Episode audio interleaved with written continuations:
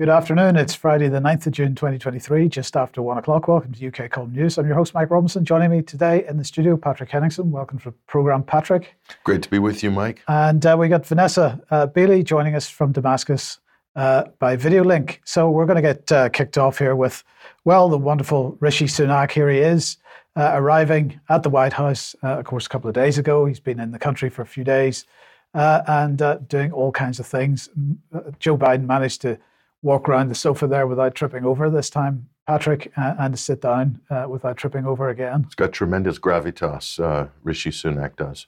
Uh, well, it's so much gravitas, in fact, that Biden thought he was a president, so he called him Mister President while he was there.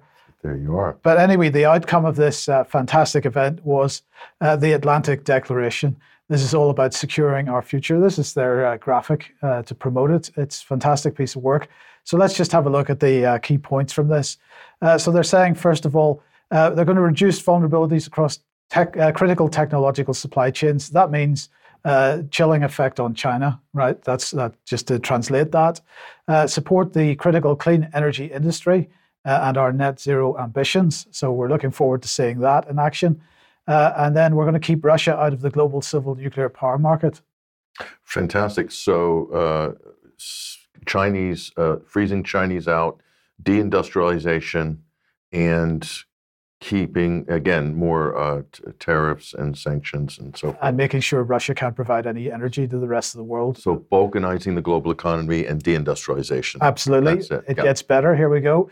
Research collaboration on A I, future telecoms, telecoms, that's five G and six G, quantum computing, semiconductors and engineering, biology, that's uh, um, uh, genetic uh, sequencing. G- genomic, genomic sequencing, sequencing yes. Biosurveillance. All that stuff, yes. Global leaders is, is Global Britain on this. one hundred percent. Uh, and finally, designating the U K as the domestic source within the meaning of Title three of the Defence Production Act.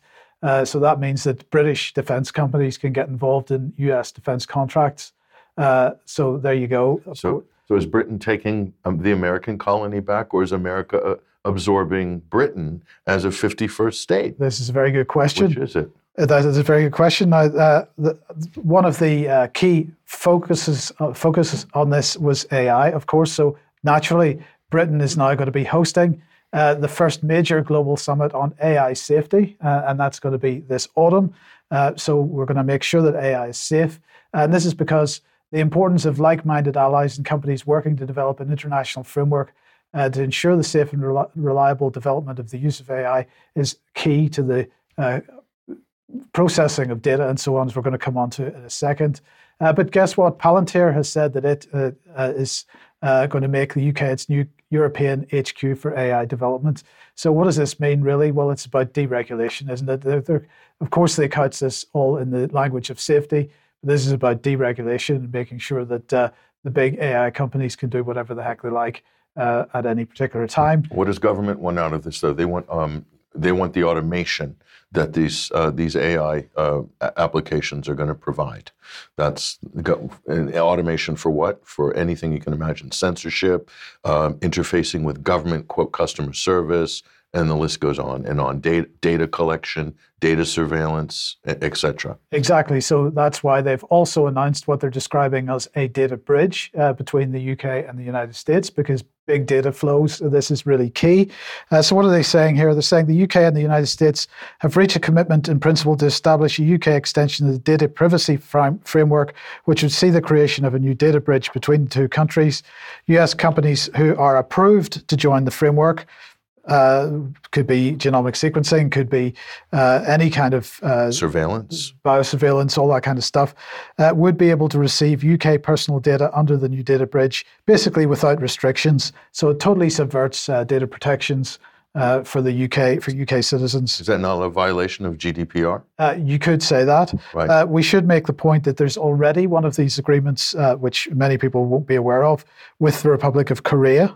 Uh, and that means that U K businesses are now able to share personal data securely without restrictions with Korean companies. This is now going to happen with the United States as well. So uh, lots of uh, really positive stuff, if you'll excuse the sarcasm, coming out of uh, uh, Rishi's visit to the United States. And we shouldn't forget, of course, uh, that uh, one of the key things that he was there to do was to lobby for Ben Wallace to become the next Secretary General of NATO.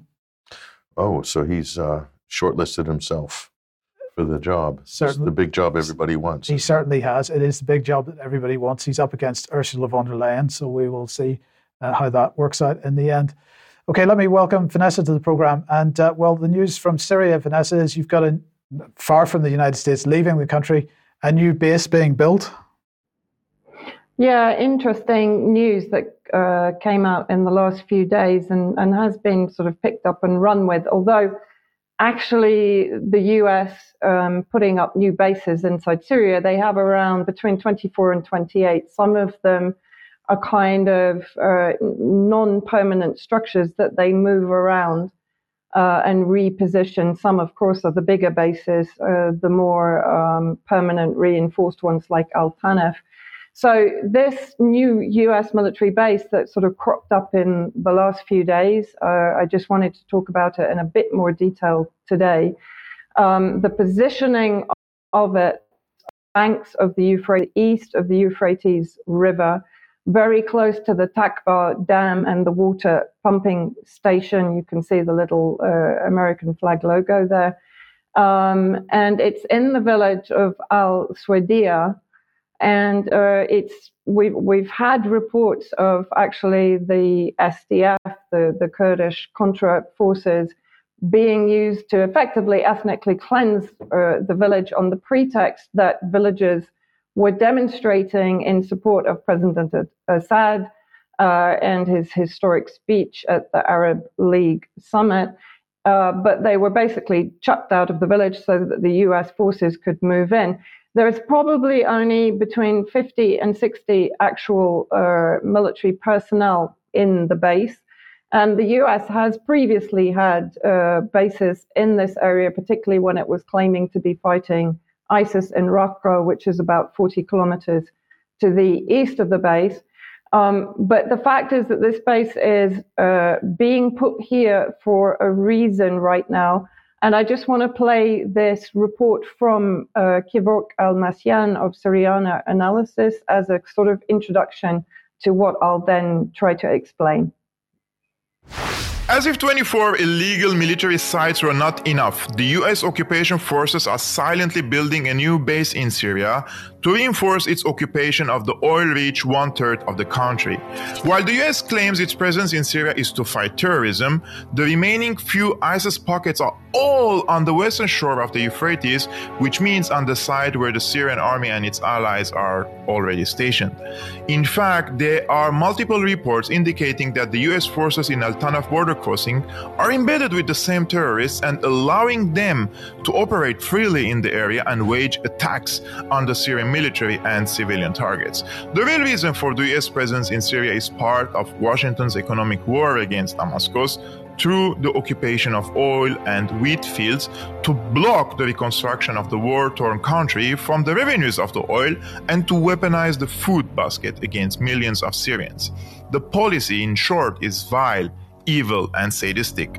Now people are asking how to end the U S occupation and theft of Syria's natural resources. There are reports of sizable Russian military convoy moving toward the east of the Syrian province of Deir ez-Zor. This Russian military deployment coincides with news reports stating that Iranian military equipment has arrived in the region and that the seventeenth Infantry Division of the Syrian army has been heavily building up on the banks of the Euphrates River. According to the Washington Post, which has close ties to the U S regime, Iran is planning to escalate attacks against American occupation forces in Syria per a leaked document, which reveals a covert plan to kill Americans, which is seen as part of a larger Russian-backed strategy to oust U S from Syria. But as the independent investigative journalist Vanessa Bailey asked, why the Washington Post need leaked documents or intelligence officials to inform them that Syrians do not appreciate the illegal occupation of one-third of Syrian territory, unlawful U S military bases, regular kidnap and killing of Syrian civilians by U S military, theft of oil and agricultural resources, on top of a twelve-year hybrid war to topple the Syrian government using terrorist proxies? Could Washington Post or other U S media outlets not figure out for themselves that the pushback against U S violation of international law was inevitable, using the alliances that have supported Syria throughout history I guess not. Um, and now what I want to do is just to uh, give people an idea on the map, because when we talk about these places, I know it's very hard in your mind to locate it if, if you don't have the geography of Syria um, to hand. So the, the red circle in the middle is the new uh, U S base. As again, I said, it's relatively small, between fifty to sixty troops, um, short-range air defense uh, batteries, and some armored vehicles. But of course, what, what is happening is this is happening at the same time that Russia and Syria are building up troops in the same area. Um, the gold circles are um, uh, ISIS holding camps. We know that the U S transfers them from those camps into Iraq and into areas of Syria to carry out attacks against Syrian Arab army positions and against civilian positions. There's been an increase in attacks since the earthquakes uh, in February. The grey kind of blobs uh, in the red area, the red area is controlled by Syrian Arab army, but there are still ISIS terrorist cells within that area itself.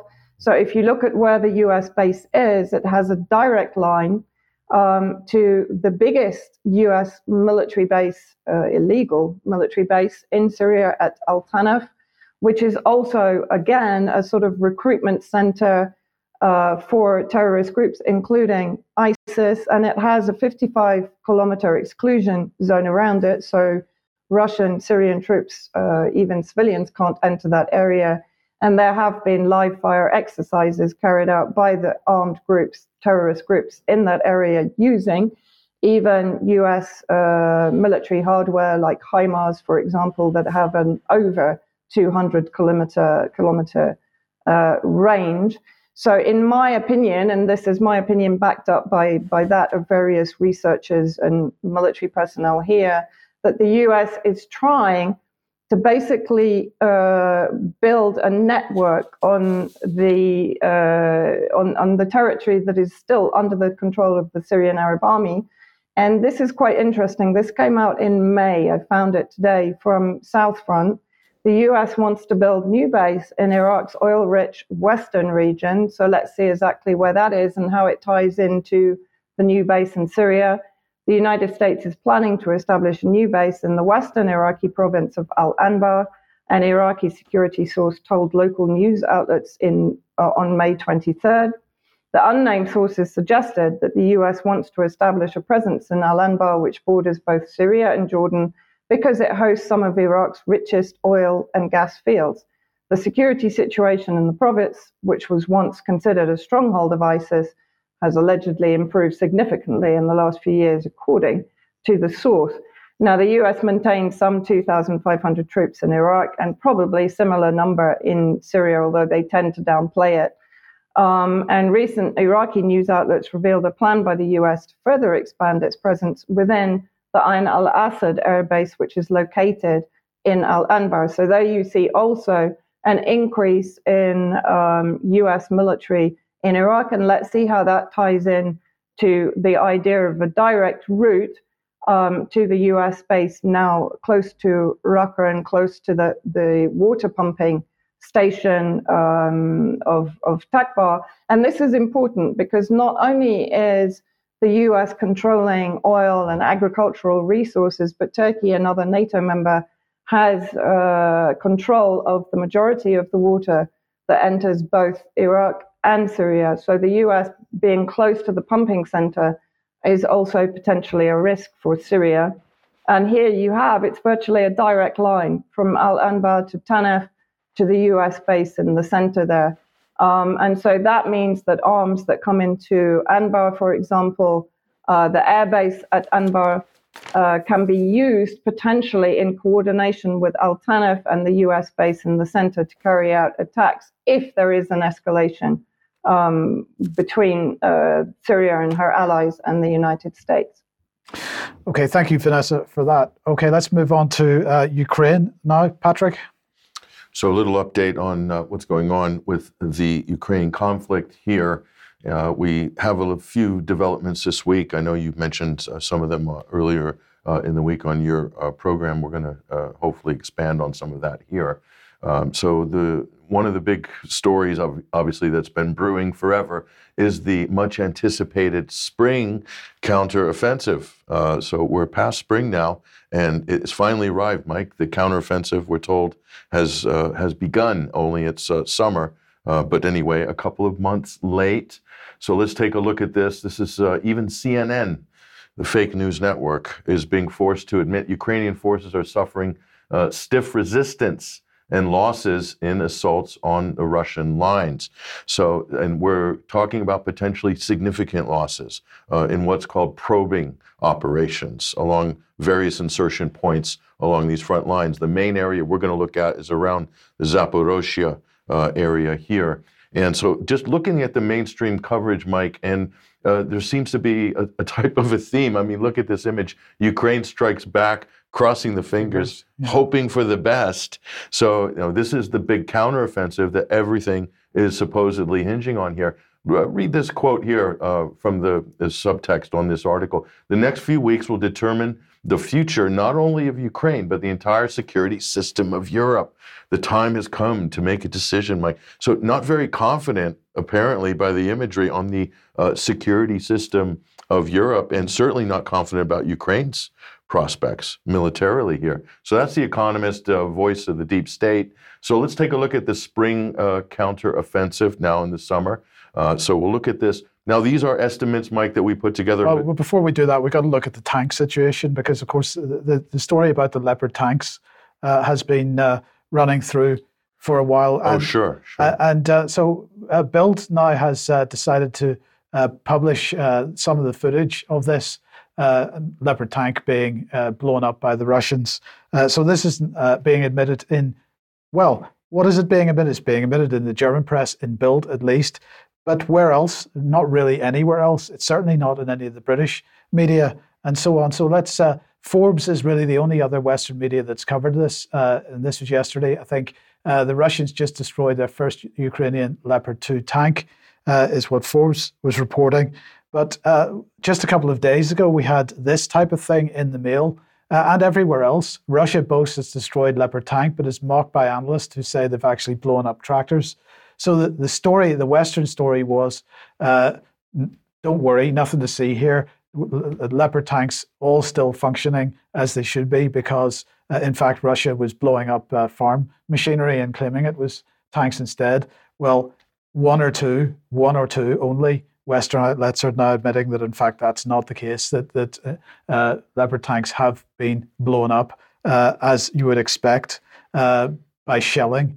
Um, but uh, mo- the vast majority, certainly the B B C and the, no other British press is covering this story at all. They're in complete denial, it seems. Sure, military analysts have looked at that footage that you just showed, Mike, and, and noted the columns of tanks um, just kind of being, uh, you know, used as target practice um, by Russian artillery. Right. And a lot of people are questioning the fact that these are obviously the trained, especially trained Ukrainian uh, forces that have been spending the last two months or three months being trained in Europe um, on these very combat techniques regarding these very tanks. And some of this new equipment is supposed to be cutting-edge training, right, uh, right. To, to NATO standard, and they're getting wiped out straight, uh, away. straight away. And so where are the replacement uh, drivers for these German tanks if they're losing? Well, where are the replacement tanks? Can they go from the Challenger into the Leopard and then, you know, back to the Abrams? And so, again, the chopping and changing yes. of all this equipment is not really a recipe for success, uh, apparently. But uh, back to the uh, spring counteroffensive here, and you can see Zelensky commiserating with his sugar daddy, uh, Joe Biden, there uh, from their recent uh, visit. So let's take a look at this. This is now, w- what we've done, Mike, is amalgamated Russian M O D with uh, Rybar.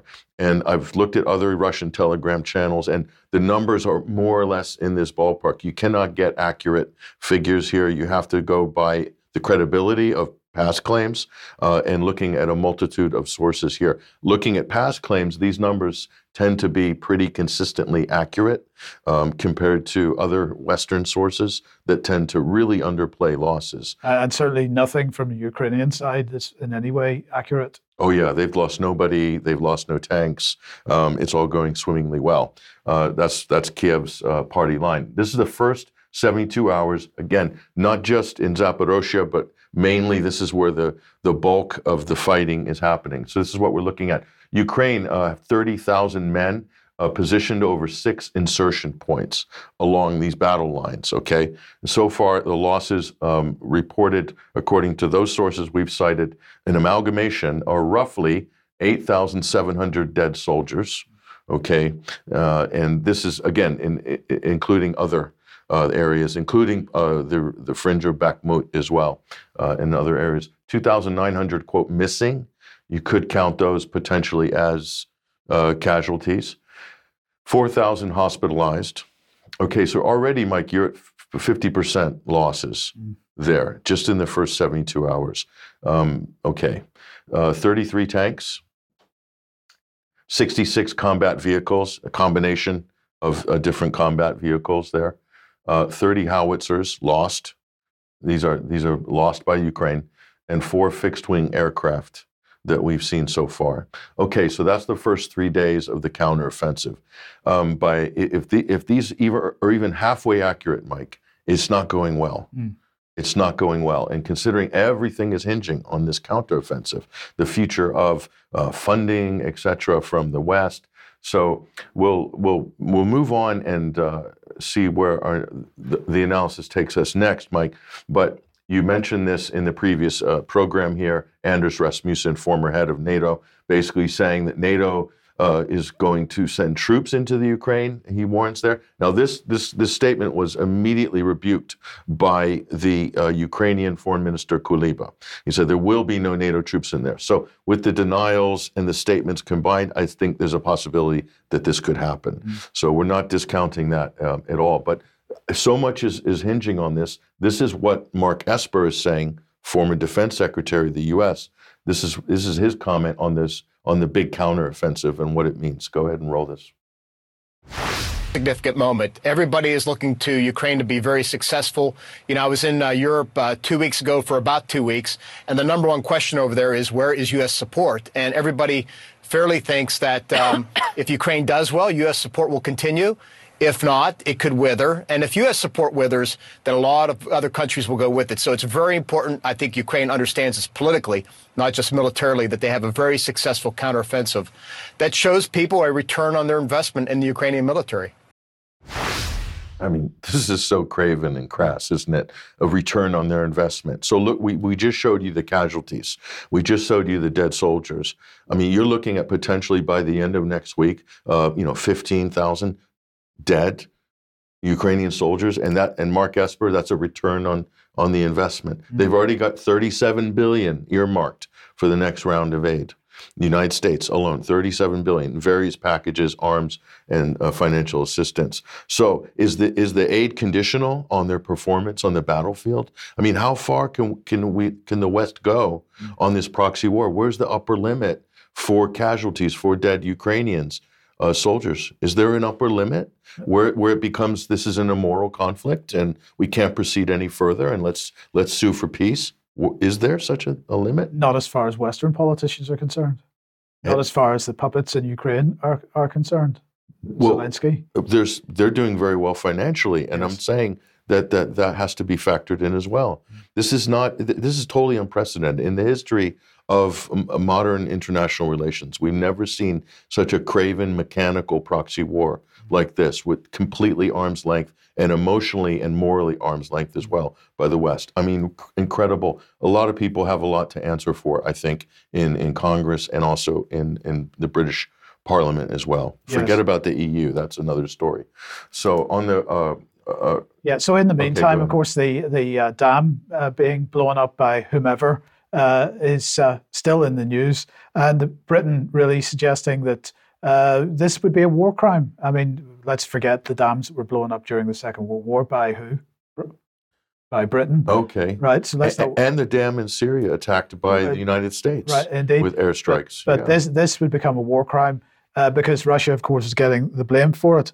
Um, now, as no doubt you're going to mention in a second, it has been on the receiving end of weaponry from the Ukrainian side over the last several months. But anyway, just before we move on, I wanted to highlight uh, what uh, Maria Zakharova is saying. Um, I'm talking about what happened yesterday at the uh, Kakhovka uh, hydraulic, uh, sorry, sorry. Um, hydraulic uh, power plant. I no, you bit it.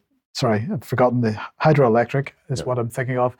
Uh, this really should be a subject of worldwide study, research, and investigations. They're calling for the, exactly the type of uh, inquiry into this event as with the uh, Nord Stream pipeline. Um, and of course, they're getting uh, total rebuke from the rest of the, from the Western world anyway. Uh, but she went on to say the reaction of the West in all such situations is one hundred percent predictable. It's an endless desire to blame Russia for everything. Uh, she's not wrong. Uh, the endless linking of all negative things that happen in Western countries in order to maintain the hysterical attitude of their own populations towards the situation around Russia. Uh, she's absolutely right there, but uh, calling for uh, a global investigation into this, which quick as a flash isn't going to happen. And in fact, Western uh, governments already saying no way to that. Uh, but what's, say, what's Kiev saying uh, about it? Well, this is the latest here. Uh, Kiev claims, they claim they have intercepted calls showing that Russia blew up the Kakhovka Dam. So this is shades of M H seventeen. Yes. The S B U has uh, intercepted uh, calls. So uh, we can't wait for the release on this. And uh, we hope that the audio uh, is, is non-doctored as the M H seventeen uh, evidence that w- turned out to be not even admissible uh, in the D- Dutch kangaroo court trial right. uh, in The Hague. But hey, um, it's all in a day's work uh, for the S B U. Uh, so that's what they're saying here. This is the latest, obviously. They they held back on this the, a couple of days before they released it because it was such bombshell uh, intelligence. But uh, so Russia did it. Here's the chorus, Mike. Starting with uh, our favorite, Jens Stoltenberg. The destruction of the dam puts thousands of lives at risk. This is an outrageous act. The brutality of the war crimes, et cetera. So he's saying Russia did it. Ursula von der Leyen immediately weighs in after Jens Stoltenberg. Uh, Russia will have to pay for the war crimes committed in Ukraine. The destruction of this dam is an outrageous attack. So I think they both said outrageous, didn't they? No, I'm not sure. Yes, an outrageous act. Attacks, civilian infrastructure, lives at risk, et cetera. Europe is mobilizing support with our civil protection mechanism. So I wonder what that is. What is the European civil protection mechanism? What could that be? Uh, white helmets or something or rather? Okay, and this is the latest woke sensation, the leader of Estonia, uh, Kaja Kallas. She's saying the terrorist state, Russia, is now turning turned water into a weapon. Uh, destroying the uh, Kakhovka Dam. It's a war crime, she says. Uh, this is ecocide, she says. She's coming from the the green angle there. Uh, and, a we- and mass destruction, et cetera. We must stop this cycle of aggression by helping Ukraine to victory and delivering full accountability. All sounds pretty good here. And of course, uh, Zelensky weighs in, Russian terrorists. The destruction of the Kakhovka hydroelectric power plant only confirms the whole world. What we nearly know is Russians are evil, et cetera, et cetera. And so there he goes.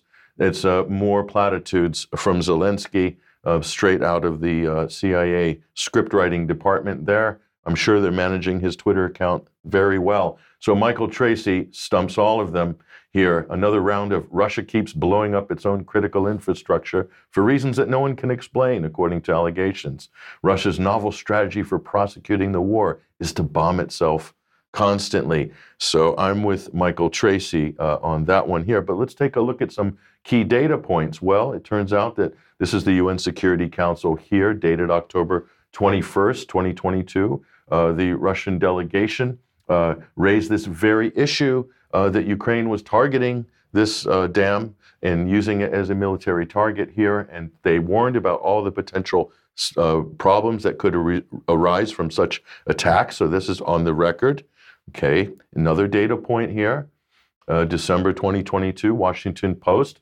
Uh, complaints here, even the Washington Post admits it, uh, Ukrainians using U S HIMARS uh, rockets to uh, strike the floodgates at the dam, at the Kakhovka Dam, same dam, mm. uh, Ukrainian forces. So this has been a military target. Four months, as you said before. Well, the key point here is that, that the evidence seems to be showing that it took quite some time from the uh, point of, I mean, because nobody actually knows which attack uh, may have done the damage that finally caused the collapse, but it's been in the process of collapse for an extended period of time. So it, I mean, for all we know, it could have been that event which uh, which caused the eventual collapse.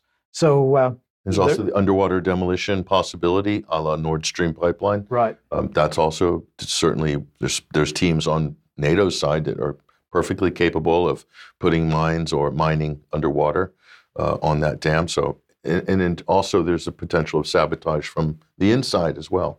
So there's a lot of different possibilities there. So let's take a look at this. So who benefits from this? Well, it's worth pointing out, these are just a few data points. This is, poses a risk potentially to the Zaporozhye power plant's backup power system. That's for the cooling, very important in terms of uh, reactor meltdowns. Threatens freshwater supply to Crimea. That can't benefit Russia, can it? I don't think so. And Russia forced to move back from defensive positions along the flood line. That can't be a benefit to the Russian forces, and Russian mine positions have been lost, uh, which they fortified uh, in those areas. So, you know, these are just a couple. There's many more we could add to this list, but this idea that Russia did it because somehow they benefit, again, from blowing up critical infrastructure, which seems to be a kind of a talking point. Uh, nobody really questions this in the West, but obviously right. The evidence doesn't point there. Now, Tucker Carlson also weighed in on this issue, and we should note that he launched his first episode of Tucker Carlson on Twitter, hit one hundred million views, Mike, breaking the records for any such T V format episode ever. So this was huge. Whether he'll get those numbers in the future, we'll see. He put out episode two, I think, this morning. Okay. He's had his second one out. But he made a claim about this dam. Let's listen to what Tucker said about this issue and the Nord Stream pipeline, and we may even fact check it. But go ahead and roll this. So really, once the facts start coming in, it becomes much less of a mystery what might have happened to the dam. Any fair person would conclude that the Ukrainians probably blew it up, just as you would assume they blew up Nord Stream, the Russian natural gas pipeline, last fall. And in fact, the Ukrainians did do that, as we now know. Do we know that? Do we know that? Uh, I don't know. I don't think we do know that. Um, it seems to me the evidence points to NATO uh, blowing up the Nord Stream pipelines. Mm. And again, I'm not even convinced that Ukraine uh, blew up this dam. I think it's possible that we have, uh, S, you know, we have S A S, uh, we have uh, special boat services, we have Navy SEALs on the NATO side, all capable of sabotage operations and doing it totally in, clen- in a clandestine way. Mm. So uh, we'll fact check Tucker Carlson here on Twitter, and we said that no, we don't know. Rather, the evidence suggests that the U S, NATO blew up the Nord Stream pipelines. I cite Cy Hirsch, Seymour Hirsch, and also a report which we released at twenty-first century wire that really shows clearly that this type of operation can only be done by really advanced teams. And there's only a few countries in the world that have the critical equipment uh, to to take carry out such a mission. And certainly it's not going to be a fifty-foot sailboat called the Andromeda. And some Ukraine, pro-Ukrainian rogue uh, uh, people on a pleasure cruise. It's just not plausible. So I don't know what Tucker Carlson's referring to there, but you know, we're just putting that out there as a little bit of a nudge for Tucker. Okay, okay, and uh, Vanessa, let's come back to you then, and, and Germany, and uh, well, we've got a question over German support for ISIS. Yes. So this is Stefan Schneck, the special envoy for Syria uh, from Germany. A member of the Green Party, which should already set off alarms as they are uh, the primary party to have supported terrorism uh, in Syria and uh, Nazism in Ukraine. But let's see what he tweeted out yesterday. And this is quite extraordinary. This is craven terrorist apologism from the the, the top German diplomat uh, on relations with Syria, the special envoy. So basically, this is translated uh, with the red circle is Abdul Baset al-Sarut. And this was on June the eighth. He said, today we commemorate Abdul Baset al-Sarut, the Syrian goalkeeper turned brave revolutionary. His life, with its ups and downs, paints a vivid picture of the complexities of the Syrian struggle and his legacy continues to inspire us. So let's have a look, Mike, at what legacy exactly continues to inspire Mister Sunak. So this is Abdul Baset al-Sarut's Incitement to Genocide Against Alawites, a Muslim minority sect inside uh, Syria. He basically says, we're coming to slaughter you without an agreement. He's holding court here with a number of uh, terrorist armed fighters. Uh, here he's speaking to crowds, I think this was in Homs, yes, uh, where again he's calling uh, to exterminate the Alawites uh, and the Shiites, uh, telling them to leave. Here he's saying the message for the Islamic State of Iraq and Syria, ISIS. He's, he's calling for uh, allegiance with Nusra Front al-Qaeda. Here again, we will exterminate the Alawites. The Shiites have to go. So this was another report in Al-Monitor. He also called for the genocide, basically, of Christians. Here he is with the ISIS logo. And, of course, how did uh, Western media present him as the singer of the revolution, leading rallies when peaceful protests broke out against Syrian President Bashar al-Assad in two thousand eleven. So quite extraordinary um, endorsement of ISIS terrorism here from uh, the German special envoy. And I had a quick look this morning through his Twitter page. So here, this was previously a couple of months ago. Today, we remember Basil uh, Shahada, the Syrian Christian director, producer and activist who was killed by Syrian government forces in Homs in two thousand twelve. Now, it's worth noting I spoke to Kivok Al-Masyan about him because I didn't actually recognize the name. But looking a little bit further into him, it appears that he came in to Homs at the same time as people like Dani Abdul Qayyam, um, who were proven Uh, to be producing fake reports. And I recommend, if people haven't seen this, that they go and watch the documentary that I made in collaboration with a Syrian journalist, Rafiq Lutuf, that basically exposed the majority of the narratives from two thousand twelve to two thousand thirteen by C N N, Al Jazeera, Al Arabiya, et cetera, to have been very clearly uh, staged. And then finally, let's look at one of the tweets that he put out more recently, which again is quite extraordinary. Uh, he says that we're concerned about the deployment of regime, uh, replace that with government forces in Syria. The world was told that reconciliation was done, but violence did not generate peace and prosperity. No, what didn't generate peace and prosperity were the sanctions uh, without U N mandate that the E U, U K, Turkey and the U S have imposed on the Syrian people. We call on the regime to stop violence against civilians. In reality, he knows damn well that the Syrian Arab army is mobilizing against U S forces that are occupying the majority of Syrian resources and against terrorist forces that he is obviously glorifying and lionizing uh, in his tweets. Um, he says the political path is the only way to achieve true reconciliation and peace. Uh, and we assume he's ready to support this long and difficult path by supporting the terrorist proxies that are trying to topple the Syrian government and who have massacred and carried out ethnic cleansing pogroms against the minorities that uh, Sarut mentioned in his various speeches. This, I mean, this is craven. You know, this is from a high-level German diplomat, should be condemned on all levels. Yes, thank you for that. Okay, uh, if you like what the U K Column does, you'd like to support us, uh, please head over to community dot u k column dot org. You'd be very welcome as a member, and we absolutely need your support. Uh, you could pick something up at the U K Column shop, but please do share uh, anything you find on the various platforms, especially uh, u k column dot org and u k column extracts dot co dot u k. Now, I just want to very briefly uh, mention the latest comedy show from the uh, B B C. And that is Mariana and Conspiracy Land. The first episode of this will be on Monday at nine forty-five. Now, normally the B B C puts their comedy uh, programmes on at six thirty on Radio four uh, every weekday, uh, but for some reason they've decided to shift this one to nine forty-five uh, in the morning. Um, so uh, any you know people, if they want a bit of a laugh, may want to, to listen to that. This is going to be the first of uh, ten episodes, uh, and I'm presuming Uh, that this is going to focus on the light newspaper, but that is Mariana uh, looking down the rabbit hole. Is that her, or is that an A I rendering of her?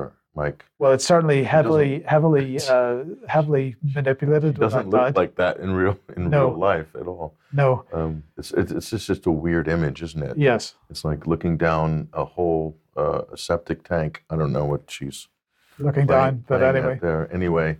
Let's move on to Julian Assange.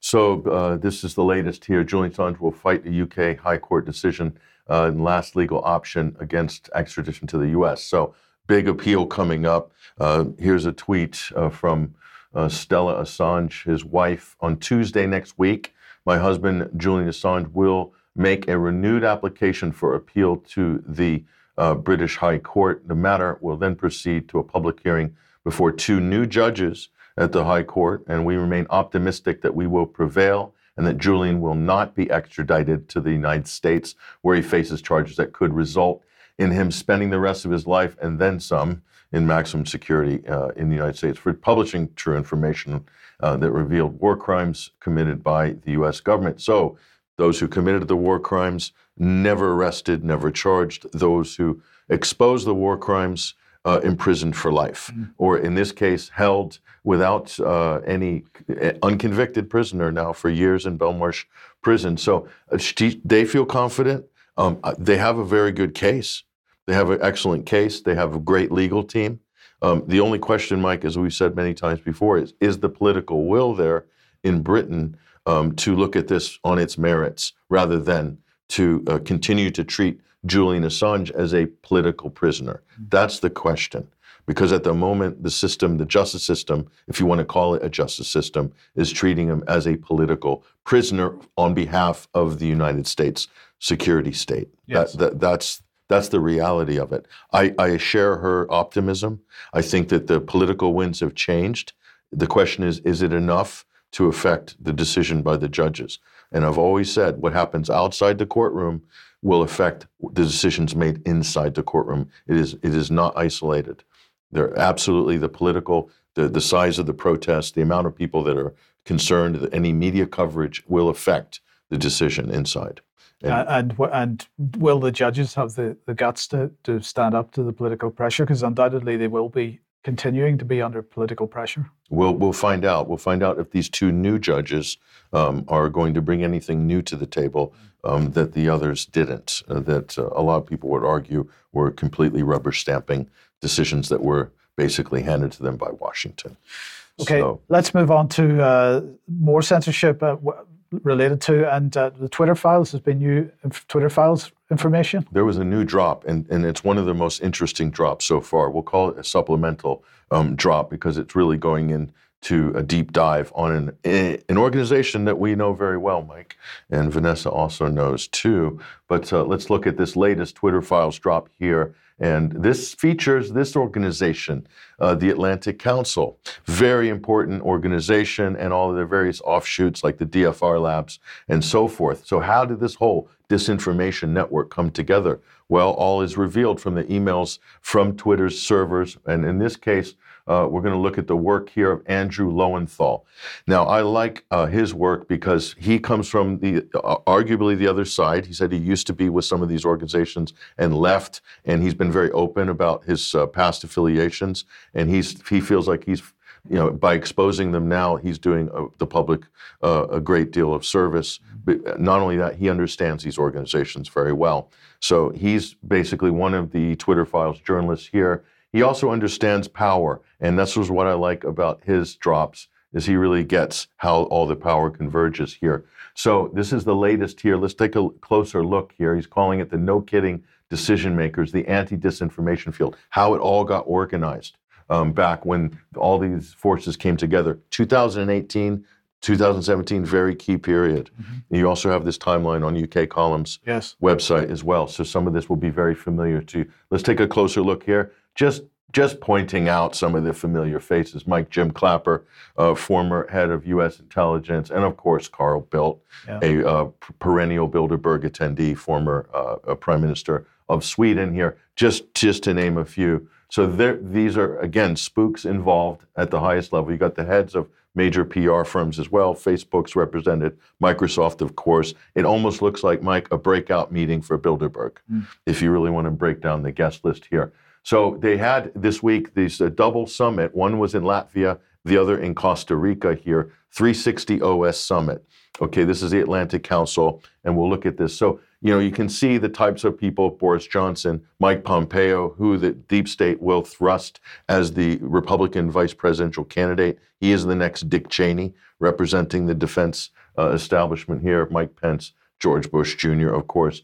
These ty- these are the types of people that have been featured um, in the past with uh, the Atlantic Council and D F R Lab. So this is really a privatized arm of the Central Intelligence Agency and M I six. Okay, so let's look at this double event here. And so they have their own Situation Room. Twitter also um, gives to these events as well previously, under the previous regime. So big tech is part of the funding yeah. for Atlantic Council, along with the defense industry, uh, along with uh, finance and the energy sector, all of the things that U S Uh, overseas imperialism, those interests they seek to protect and create markets for, those are the funders of the Atlantic Council and these types of events. Isn't that interesting? So let's take a look at this. They're also partnering D F R Labs with the Virology Project. They ran a lot of the censorship, as we showed previously, um, regarding COVID and vaccines. That's really important. Also, um, in addition to that, well, let's take a look at this. So these are the items which they were marked to be censored. Anything questioning COVID cases or COVID deaths, uh, the lethality of the virus. We're talking early on in twenty twenty. M- marked for removal, and I F R, spread, et cetera. Anything that pr- provided anything different than the mainstream or the government narrative. Alternative remedies, uh, treatments, that was marked for removal. Questioning the efficacy of masks, marked for removal. Vaccine efficacy and safety, Uh, marked for removal, side effects of vaccines, deaths, and any post that creates, quote, vaccine hesitancy, immediately marked for either removal or what they called limited distribution, that is shadow banning. Right. So the D F R Labs, Atlantic Council, not just in the war conversation, they're also we're working on COVID and vaccines uh, as well. And so this was the hub. This is the Global Engagement Center, which they are also partnering with. This is the State Department-funded hub where all of the three-letter agencies could go and gain access to Facebook, Google, YouTube, Twitter, LinkedIn. Okay, so this is the, the main organizing hub that allows the deep state access into the, the censorship machine. We're calling this the censorship industrial complex here. Back to uh, Andrew's uh, Twitter files drops, and we'll look at this. The D F R Labs and the Global Engagement Center, and Hamilton sixty-eight. So they're organizing these uh, networks behind the scenes from twenty eighteen. And so sharing information, sharing blacklists, and Hamilton sixty-eight, just to remind people, I'll show you in a second here, but Clint Watts and the German Marshall Fund, again, State Department, Alliance to Secure Democracy. So anything that's Russian-related, Russian disinformation, a threat to democracy, this was all funded, and then they're coordinating with the Atlantic Council, the D F R Labs, all of those agencies we just showed you as well. And so uh, Hamilton sixty-eight, just to remind people, that was, uh, this is Matt Taibbi's drop here. Uh, that was my Twitter account marked for removal. Now, Twitter didn't remove my account, it turns out, because of uh, Clint Watts and Hamilton sixty-eight, but I don't know that this same list wasn't acted on with Google, YouTube, and Facebook, which I can hardly post on for years now. Um, so interesting. But there's a lot of other people on there that turned out to actually be real people and not Russian bots. Mm. So there we are. So that's at twenty-one wire. Thank you, Elon Musk. We're back on the platform. And so here's the the, the Costa Rican event, Mike. It's called RightsCon. See how they're framing this as a global uh, meeting to secure the rights of people online, okay? So RightsCon, this is D F R Labs here. These are the sponsors. Look at the uh, people involved with this. You've got D F R Labs, you've got Mozilla Foundation, you've got all the major uh, t- cell phone carriers as well, the government of Sweden, Microsoft, uh, Open Society Foundation. It's a who's who. Okay, so it seems like a good cause, right? And the Internet Society, ICANN as well for the, uh, the, the, the U R Ls. So RightsCon. Let's take a look at RightsCon, and you can see an internet free and secure. Sounds good. The speakers are very secure. You can see one of them is still wearing his mask um, this week. But uh, let's look at what their actual program is here. An internet-free and secure initiative. Recommendations for human rights-based approach to cybersecurity. This is their main mission. And if you look on this website, you'll see all of the their basically mission statement. Uh, I think it's ten, ten steps that to secure people's rights online. So here's how they're framing it. Cybersecurity capacity building has an important role in enhancing and securing of persons both on Uh, line and offline. Such efforts should promote, quote, human rights, respecting approaches to cybersecurity. How do you read through this, Mike? So, that, that, well, it's the usual narrative. We're going to come onto this with respect to the E U, of course, because in order to uh, in order to shut down freedom of speech, we've got to support freedom of speech. This is the kind of language that they use. In order to enhance the security of people, we've got to Uh, basically lock everything up so that uh, you know, people can't express themselves properly and so on. But they're using cybersecurity and they're using other buzzwords like this in order to justify uh, or to create the idea of some kind of threat that they have to act against. And offline and, and oh, offline, uh, so that's online harms. Yes. So again, the, the, it's bringing that language together here. Uh, yeah. It all sounds wonderful and it's very well funded, okay? So this is the way that they're approaching this through the Atlantic Council. Now, I want to point to something that a lot of people might not be aware of, okay? This is Aaron Berman. He is the head of uh, Facebook's Trust and Safety, okay? And so we found this out in the Twitter uh, previous Twitter files drop here. And so he's talking about his oversight board here with other tech companies. They have a board, they have their sort of Zoom meetings, which we'll show you one of those in a minute. So Aaron Berman, interesting character, right, Mike? Um, he wants to prevent f- imminent physical harm from COVID misinformation, things like this. Let's take a look at here. To all my trust and safety friends at Twitter. So they're coordinating, um, either current and former. I hope that you know your work has made a difference. Thank you for everything you've done, whatever the future holds, says Aaron Berman, head of Facebook's Trust and Safety, community safety guidelines and whatnot, okay? Well, here he is here. Turns out he's former C I A. So he's not just any former uh, C I A here, followed by Yoel Roth. So they're all working together here. Going to his LinkedIn profile, he actually was the C I A agent who would brief the president for his morning briefings, who moved straight from the Central Intelligence Agency, which arguably is a good job, isn't it? It's got a good pension, not the sort of thing that you'd walk away from uh, for a big tech job. I would say once an intelligence officer, always an intelligence officer. Moved straight into to censorship community guidelines yes. at Facebook. Can you believe it? Yes. Alongside Nick Clegg and Ben Nemo. Yeah. Ben Nemo from the Atlantic Council.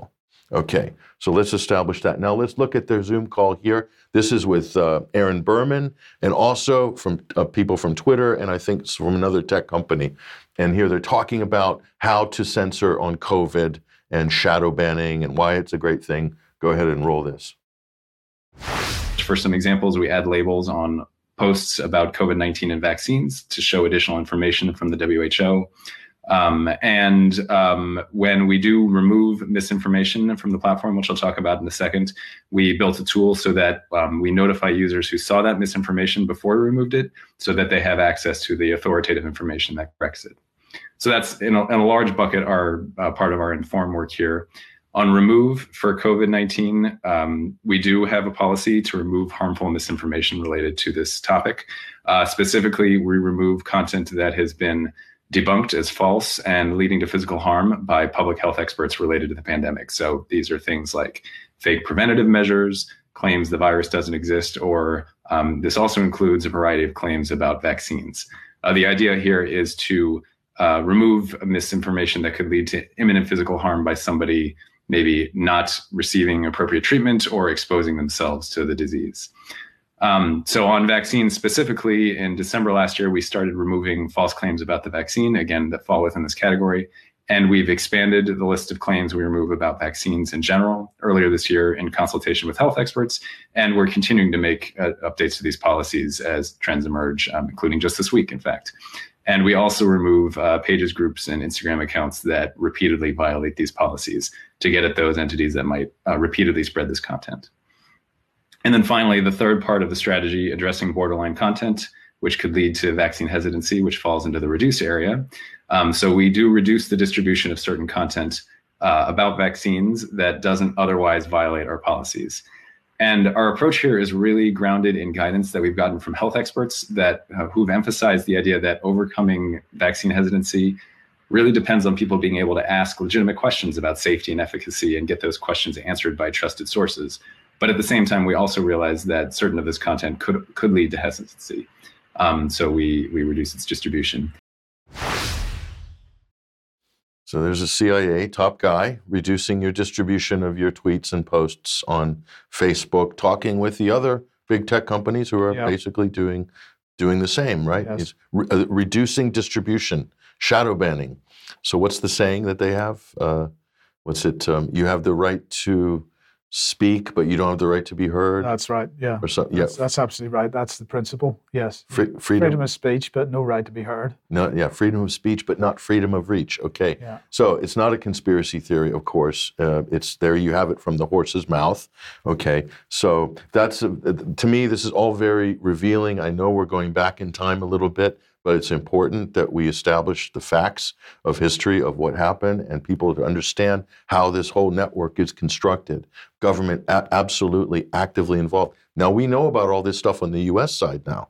What's it like on the British side? It's it's much the same. I, I mean, the key point here, Patrick, is uh, Twitter under Musk is getting absolutely hammered by everybody, e- even today. Uh, and so we've got to understand the context of this, to understand why they're so concerned about Twitter's approach to how he's running the organization.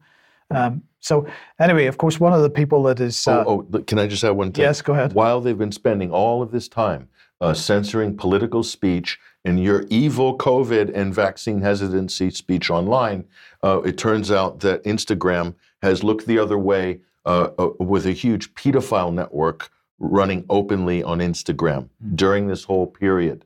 This has just broken the last uh, twenty-four hours, this story.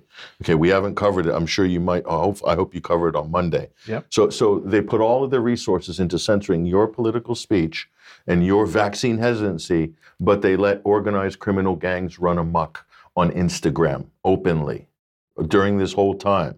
Okay, where are their priorities when it comes to trust and safety? This is a good question. Very good question. Uh, now, uh, let's just, I just want to uh, play a little bit of video here from Andrew Bridgen in the House of Commons. Uh, let's just play this and then we'll just briefly comment on it afterwards. Andrew Bridgen. Thank you, Speaker. This week is Carers Week, where we acknowledge and recognise the tremendous work done by unpaid carers week in, week out. Unfortunately, I've been contacted by a number of constituents who are now unpaid carers who used to be paid until the vaccine mandate. Given that we now know that the mandated medical treatment does not prevent transmission or, or uh, contraction of, of the virus, could we have an apology and a statement from the government, not only to my constituents, but to the forty thousand other professional carers who are forced from their jobs on what is obviously a false premise? Leader. Well, can I um, say to the honourable gentleman that I will make sure that the Secretary of State has uh, has heard his remarks. Um, the care workforce is under tremendous pressure. There are an enormous number of vacancies uh, at the moment, uh, and he will know that the Secretary of State uh, is looking at uh, not just what we can do to uh, bolster that workforce, but also part of this is about the uh, uh, the status of uh, that job and the support people Uh, have uh, in the job. I shall certainly make sure the Secretary of State has heard his comments. Yeah, but she's not prepared to give any serious answer. So it was, I think it was a very well-constructed question because it put her right into the corner. Did she answer the question, though? No. That's the qu- That's the problem. Yes. So there are vaccine mandates still happening yes. in Britain. They're not official, but people are being coerced, being pushed into getting what is a still an experimental jab that has not gone through any regulatory, proper regulatory process or approval, is still effectively being treated like it's an emergency use authorization That's right. uh, injection. So uh, again, uh, it would be good if we saw more of these questions uh, from other M Ps, maybe on the Labour side, maybe on the Conservative side as well, other parties, Certainly, this happen- is this ha- not happening in other constituencies? There needs think? to be more than a lone voice in Parliament at the moment, and uh, uh, he is definitely a lone voice at this point in time. Uh, now, of course, the fear agenda continues, so uh, let's just uh, bring this on screen, uh, because, of course, everybody will know by now that uh, the U K Health Security Agency has decided to uh, Um, excuse me, launch a new heat health alerting system. So we've got to be really afraid. Uh, this is basically the message from them. We've got to be afraid of the heat. Of the weather? Of the weather, yes. So we've got uh, yellow alerts in many uh, parts of the country at the moment. They've set up a, an entire website to uh, give us the details. So uh, they've got, uh, uh, there's a yellow alert in the following regions. So they give some, there are some amber alerts going on as well.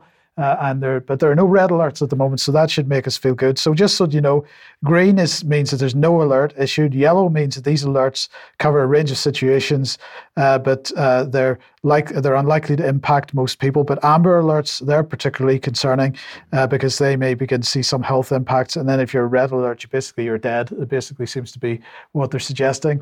Uh, I, but I feel a traffic light system coming on, Mike. I, that's yes. what we need, a traffic light system another, another traffic for the weather. System. And I think, wh- when should the lockdown be? Should it be between the amber and the red, or are you thinking maybe between even yellow and amber? This is this is a good question. But look, if anybody's confused about the fact that uh, basically everybody is going to go off to some very hot country in the next few weeks for, for a two-week holiday, and they're not going to come back dead, if anybody's confused about that. They might look like a lobster, but they're still alive. But we don't have to worry, because the U K Health Security Agency is telling us what we need to pack.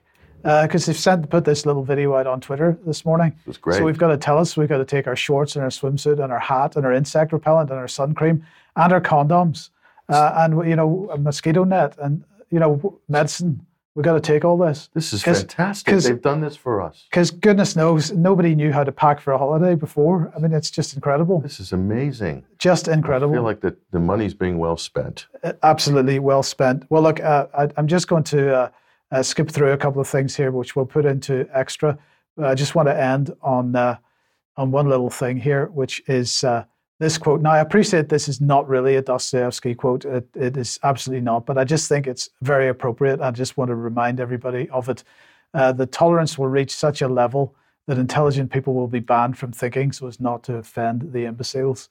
I think that is not far away. If, if we're not there already, we're not far away from it. Certainly not.